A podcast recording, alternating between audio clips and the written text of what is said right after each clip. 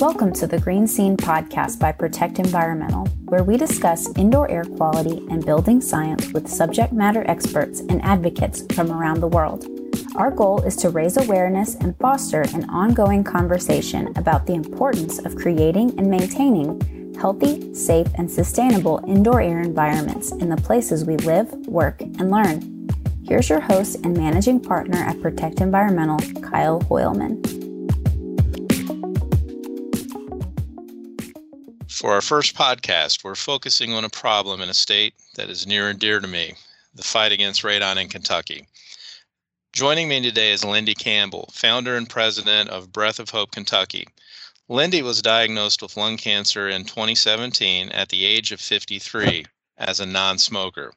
Today, her organization works to raise awareness, erase the stigma, and lead the community into action driven conversations that challenge all citizens of Kentucky to help in the fight to lower lung cancer cases and deaths. Our conversation today will focus on radon, the leading cause of lung cancer among non smokers.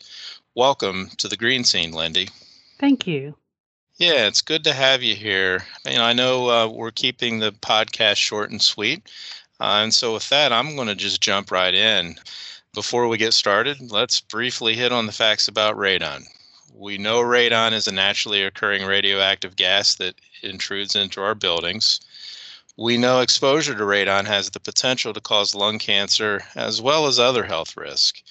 We know radon is the leading cause of lung cancer among non smokers, second overall only to smoking. We know more than 21,000 annual deaths in the United States are attributed to radon, ranking it in the top seven for all cancer deaths. By the way, 500 of those deaths occur right here in Kentucky. And we also know that January is designated as National Radon Action Month in the U.S. And we're going to roll right into the questions. So, first question how is your organization using National Radon Action Month to amplify the message about the health risk associated with radon and the importance of testing the buildings where we live, work, and learn?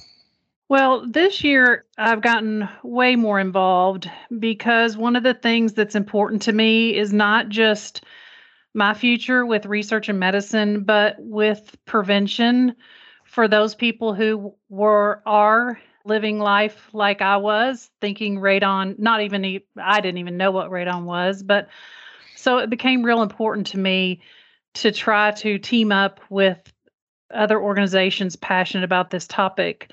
And I appreciate what you've allowed me to do that definitely helps amplify this message. One of the things I did was actually film just a PSA with two other Kentucky lung cancer survivors who also do believe that radon was related to their lung cancer diagnosis. So there tends to be power in numbers. It's been good to have two other people to share my message.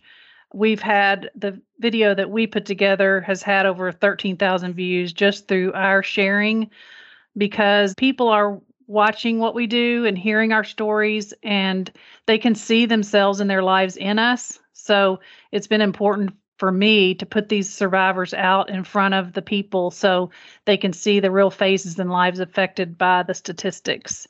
One other thing I did was with an event I had in 2019. Unfortunately, we couldn't have it this year, but with the money we raised, one of the organizations was a nonprofit radon awareness organization. Their their radon budget had been cut and we were able to donate $6,000 to them so that they could improve upon their and update their radon messaging and training. I'm really proud about that because that's actually come to light this January. So they've spent the year, they've been able to utilize that money. So that's part of what I like to do is when we raise money, I put it back into the community all for the sake of the citizens of Kentucky. Now, you mentioned 13,000 views of the video that you produced. What platform are you using to get that type of uh, viewership? Because that's a pretty strong number. Yeah, just to start from individuals, the three of us, I guess it's the feelings that are invoked in someone when they see the message coming from those of us affected. And right now, I just put that through all of my social media platforms and then their personal pages. So just from those type of personal social media pages, that's where we've gotten those views. And then I will eventually load it to my website so that it has kind of a permanent space to be viewed in the future. I know that you've done some media interviews as well. I believe last year your message or your story was included in the Lexington market. Uh, do you have plans to follow up on any of the media requests that you might have coming your way this year? Well, I haven't received any of those requests right now. Unfortunately, I think there's so many other messages out there that we're trying to squeeze in there and make radon and lung cancer be just as important. I have not had any opportunities so far through the media for that. Now, I did have one during Lung Cancer Awareness Month, and anytime we do any kind of lung cancer awareness with our survivor messages, that radon message is always incorporated in there somehow. It doesn't go unspoken about in anything we do as survivors. You mentioned you haven't received any requests from the media for interviews this year. Do you think that the amplification of the radon message is losing traction because of what's happening with uh, the COVID pandemic? Unfortunately, I think it is. I think just like a lot of things are suffering, I think that too gets lost in all the other messages. And, you know, I think we still have to keep pushing through because we will come to the other side of this. But I've learned in this if we don't keep the momentum going, nobody else will. So we have to just keep pushing that messaging. And sometimes through these PSAs that I do, that's why I do them because they're not out there readily available for people to see in their living rooms or on social media. And so that's part of what I use with my funds because I don't have those other platforms. So I create my own and rely on the people to share our messages. I will say I have so much going on that I jump on anything that comes my way. When I first got started, I was out there looking for any way to connect and have an opportunity to get my story told. But now that it's been told and have my whole face on the side of the wall at the airport, now I do find that people are kind of seeking me out, which is nice. But I kind of always have enough right in front of me to not have time to really go out and seek stuff. But uh, that sounds kind of lame to say that I don't have anything, but you're right. There's so much that's left to happen, not just what's caused a big stir in the media, but what still has to happen in the month of January. So, yeah, there's plenty of topics of interest going on right now. It seems like it changes just about every 10 minutes that you turn the media on. So, you've been successful with your PSA campaign in raising awareness about radon induced lung cancer. How can we take what you've done so far to amplify the message with our federal and state policymakers uh, to get the same type of response and awareness about how to better protect building occupants from exposure to radon? Well, I think they need to see and hear from the people who are affected, whether it's survivors or whether it's people who have found high levels of radon in their homes unknowingly, whether it was just through something they some work they've seen us do. I do know of two homes in the Louisville area where a friend of mine, her daughters both bought new homes there in Louisville. And because of my diagnosis, they both had their homes tested and their basements tested extremely high for radon. And the current homeowners at that time they were buying the house from were just devastated at the thought of that. They had no idea what radon was, nor that their house had high levels. And one of the women uh, just started weeping because her children's playroom is down there. So, of course, it was shocking to her, and they obviously took care of the issue. But these are the stories they need to hear. In particular, our stories as well, because as I've as I say over and over again, look in our faces. We're those statistics. We are those diagnoses and those cases and deaths from this disease. And I can't think of a better way to no- motivate people if they look into my face and they can see their wife or their mother or their daughter perhaps their perception may change than if they're just seeing a statistic on a piece of paper. Perfect. Hey, one thing that I I saw, I don't remember when it was. It was a couple two three years ago. We've done a couple campaigns over the years. We did the uh, reduced radon T-shirts, and we had pictures with famous people you know, we did the like the Louisville uh, Cardinal bird, and we did the wildcat, but it was all over the world. We had stuff that came back in from Africa and all kinds wow. of places. Yeah, it, it was neat. Neat. One of the other T-shirts that I saw, you talk about the story, is it was just a black T-shirt and it said, "I am the face of lung cancer," and it made its way through social media. It's probably been eh, maybe three, four years ago. Huh. And there were a lot of comments that just, you know, I'm throwing that out as an idea of something that you might, you know, tinker around with as a way to better draw attention to, to your message and your voice. Because obviously, you know, some of the stuff that we've heard about the Leah and Chastity and, in your stories, it, it doesn't come across that well these ladies have lung cancer no mm-hmm. you see progressive ladies who are I mean, Elizabeth, young, mm-hmm. young, attractive, intelligent, well spoken, mm-hmm. and and you don't typically tack lung cancer next to that. So, mm-hmm. you know, just just something that you know hit me was that T-shirt. All right, next question. The stigma of lung cancer what is this stigma? How has it impacted you? And what are you doing to overcome it? Well, the stigma, in my opinion, affects smokers and non smokers a little differently, but it affects us all and it stifles progress for this disease. Now, from my perspective, as someone who's never smoked, and what I see in other lung cancer survivors' diagnoses who have never smoked, is we are being diagnosed over and over again with advanced stage lung cancer simply because our primary care physicians and our pulmonologists do not look at us as someone who could have lung cancer. So there's extreme delays in getting the proper diagnosis. So you might go to the doctor over and over again for a cough that doesn't go away and antibiotics that don't work and then then you're put on a steroid and then you know, it takes a long time to finally get that CT scan that's much needed. But then you might have a situation like in my case, when I finally got a CT scan, the pulmonologist kept saying, even while that nodule was growing, that it wasn't lung cancer. Even when we said, what about being exposed to radon and secondhand smoke?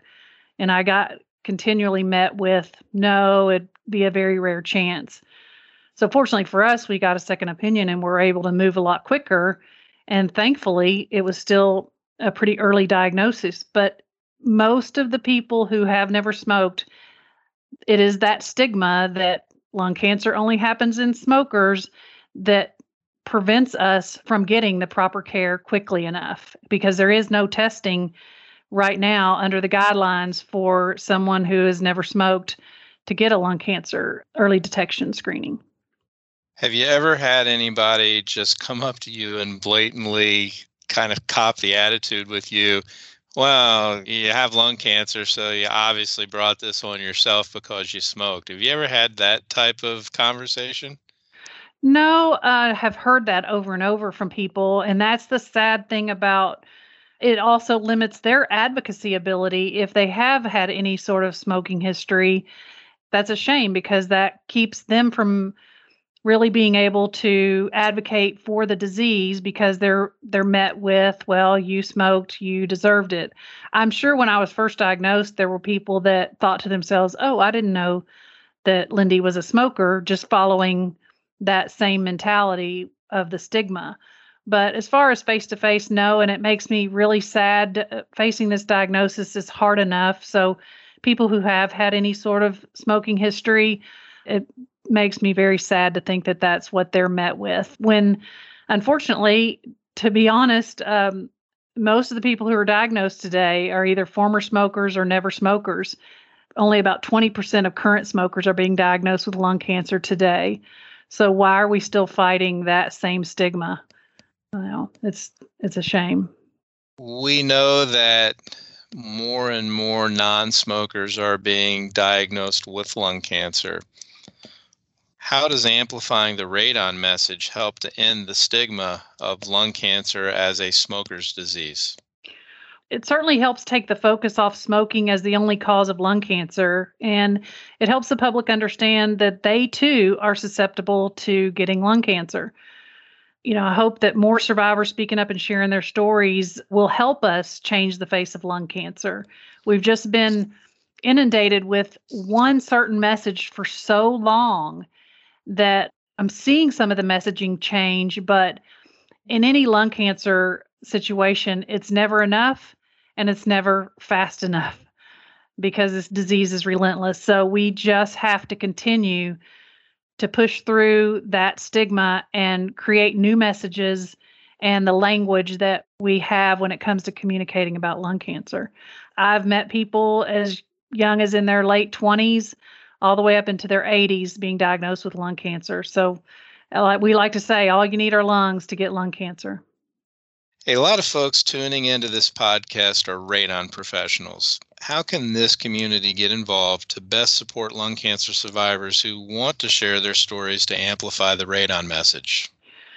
Well, I just say simply incorporate our faces and our stories into your marketing strategies. There's one of me, but there's thousands of radon professionals out there that can help with this messaging. And I can only go where I'm asked to go and be a part of that message. But I'm available. I'm here. The message is important to me. There are several other survivors here in Kentucky that are specifically believe their diagnosis is related to radon exposure. When they see the people it affects, I think it's then that they'll be able to see themselves or the people they love in our stories. Right now, it's not resonating. You're marketing, but you're doing more than marketing the radon message in terms of what they need to do about it in their own homes, but you're also pulling in the true stories of the lives that it affects. I was one of those people sitting in their home having no idea what radon was. Are you reaching those people? And if you are, is what you're saying resonating with it? Is it credible? Is it valid? Is it believable?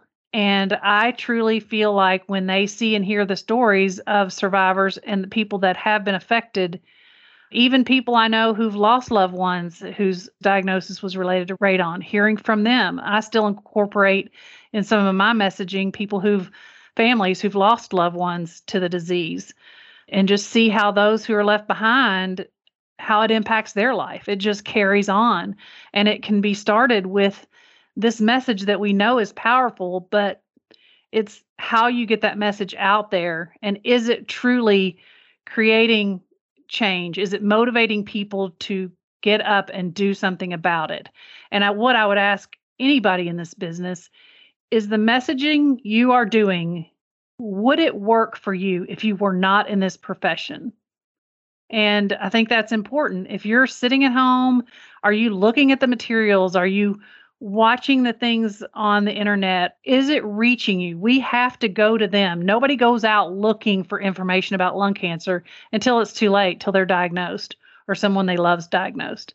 So that message it's our responsibility to get the message to the people. It's not their responsibility to come find it before it's too late so it's a huge responsibility but it's an important one and anybody in this industry needs to take it serious unfortunately, it's too late for us. That message and the action didn't happen in a way that kept us from being diagnosed with lung cancer.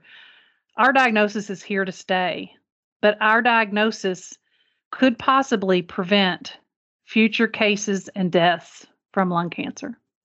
Before we wrap up today, Lindi, take a few minutes to share with us more information about your organization. How can our community get more involved in supporting your work? Do you have any special events on the horizon that we should know about? Well, Kyle, I started this organization for a reason, and that was when I was first diagnosed, I was in shock. I didn't know who to turn to. I didn't know where to find the answers. Nobody was really talking about lung cancer because most of what they would have had to say was not positive. And for about a year, it was one of the most extremely lonely situations I think I've ever felt. I was surrounded with family and lots of people who loved me, but nobody that really understood what I was going through. I didn't have somebody to say, Well, what about this treatment? How were you diagnosed? There was no conversations available for me, especially right here in my immediate area of Kentucky. And I, I felt really disappointed to learn the statistics in Kentucky after my diagnosis. How did that messaging not make its way to somebody who's who was born and raised here in Kentucky? And all of those types of feelings after that first year made me say to my husband, I felt like we were gaining some momentum and how can we carry that farther? And I felt like in order to kind of be in this realm with people like you and other organizations that were getting that messaging out there about lung cancer, that me being a survivor myself, I knew where some of the messaging was missing. And I knew what we as survivors needed. Aside from community within ourselves, we needed a community that surrounded us that cared about that, whether it was getting those messages out about prevention, helping us raise money for research, and what type of research was important to us. So, all that stuff kind of culminated into deciding that I would start my own nonprofit organization. And I started it for a couple of different reasons. Yes, bringing money into Breath of Hope Kentucky that I can then filter out into our community and make decisions on which things we supported, where things were being underfunded, where things needed more funding to make more advances, and then also use some of the money within our own organization to continue the awareness advocacy. So that's why we came up with Breath of Hope Kentucky.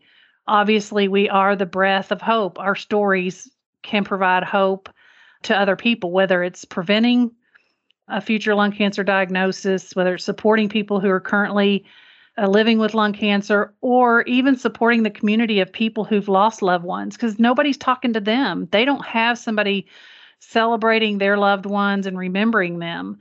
And so one of the first things I wanted to do, which I did accomplish November of 2019, was having an event that brought all different people in the community together for an event called Unite to Fight Kentucky. Runs are great, other ways of raising money, that's all good, but you raise the money and then everybody leaves and everybody goes back to their lives. And one thing I wanted to see happen in that room that night was different people. It takes a village, it takes all of us to fight this wildfire of a disease. And so, even from physicians that are dentists who uh, see their patients on a regular basis, who can help with early signs of lung cancer for somebody who's never smoked if they know about it, the business community, the mayor was there, other business leaders, people who've lost loved ones. They bought tables in memories of their loved ones. So it was a night of uh, over 250 people who came together. It was our first ever event. And I had people afterwards going, I can't believe this. This is amazing. How did you do this? How did you bring this many people together? And you might have somebody at one table that had lost a loved one to the disease who over at another table met somebody from a local business that oh i didn't know you what are you doing here and those connections being made that night were just incredible and we raised $25,000 for that first event. It took a lot of just really selling Breath of Hope Kentucky and helping people understand why I was doing it. But unfortunately, we we had a date set for Unite to Fight 2020 and that couldn't happen, but we are setting our sights on November 2021 and I just feel like it's going to be incredible because looking at the connections I've been able to build even since that last event, I even had emails of people saying, Hey, I want to be one of the first people you contact for next year. I'm so excited about knowing what that can do. And it's celebrating lung cancer in a different way. And I say, you got to recognize the lows, celebrate the highs, but keep moving forward for progress. And that's what we did that night. You have to honor the memory and understand there's a lot of sadness in that room for people who've lost loved ones but then it's also exciting to see what's to come. I really hope now that I've met nearly 20 survivors since that event, there was only one other survivor there that night, that we'll even have a lot of survivors in attendance to celebrate. Tell us a little more about how our community can get involved in supporting your work. Well, just this right here, the things that you've allowed me to do with our stories and our messaging has been incredible. I would encourage other people, anyone who has any sort of platform to get this message out. And again, incorporate those of us who are affected, whether it is somebody who's lost a loved one to lung cancer or somebody like me and the other two lung cancer survivors from Kentucky that truly believe radon played a specific role in our diagnosis. But we're here, we want our stories told. And as far as the event, when that comes around, just people willing to come be a part of it, buy a ticket, sit there, learn more about how they can be a part of uniting. We all individually are doing great things, but imagine if we come together just like you and I have with our messaging, how that can, in fact, amplify it even more.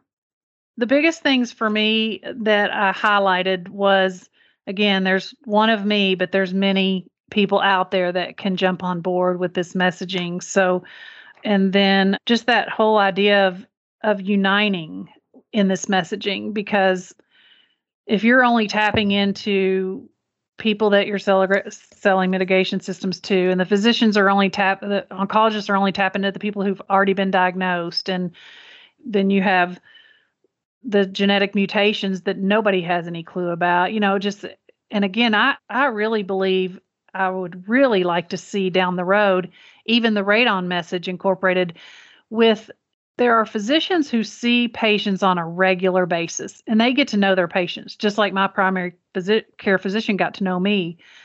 Who are those? They're dentists, they're OBGYNs, they're, I don't know, just different physicians that don't even understand this messaging that really could play a big role in that patient who really respects them that could say, you know, you've had this cough, like a dentist, you know, you keep talking about this cough that hasn't gone away. If you thought about da da da.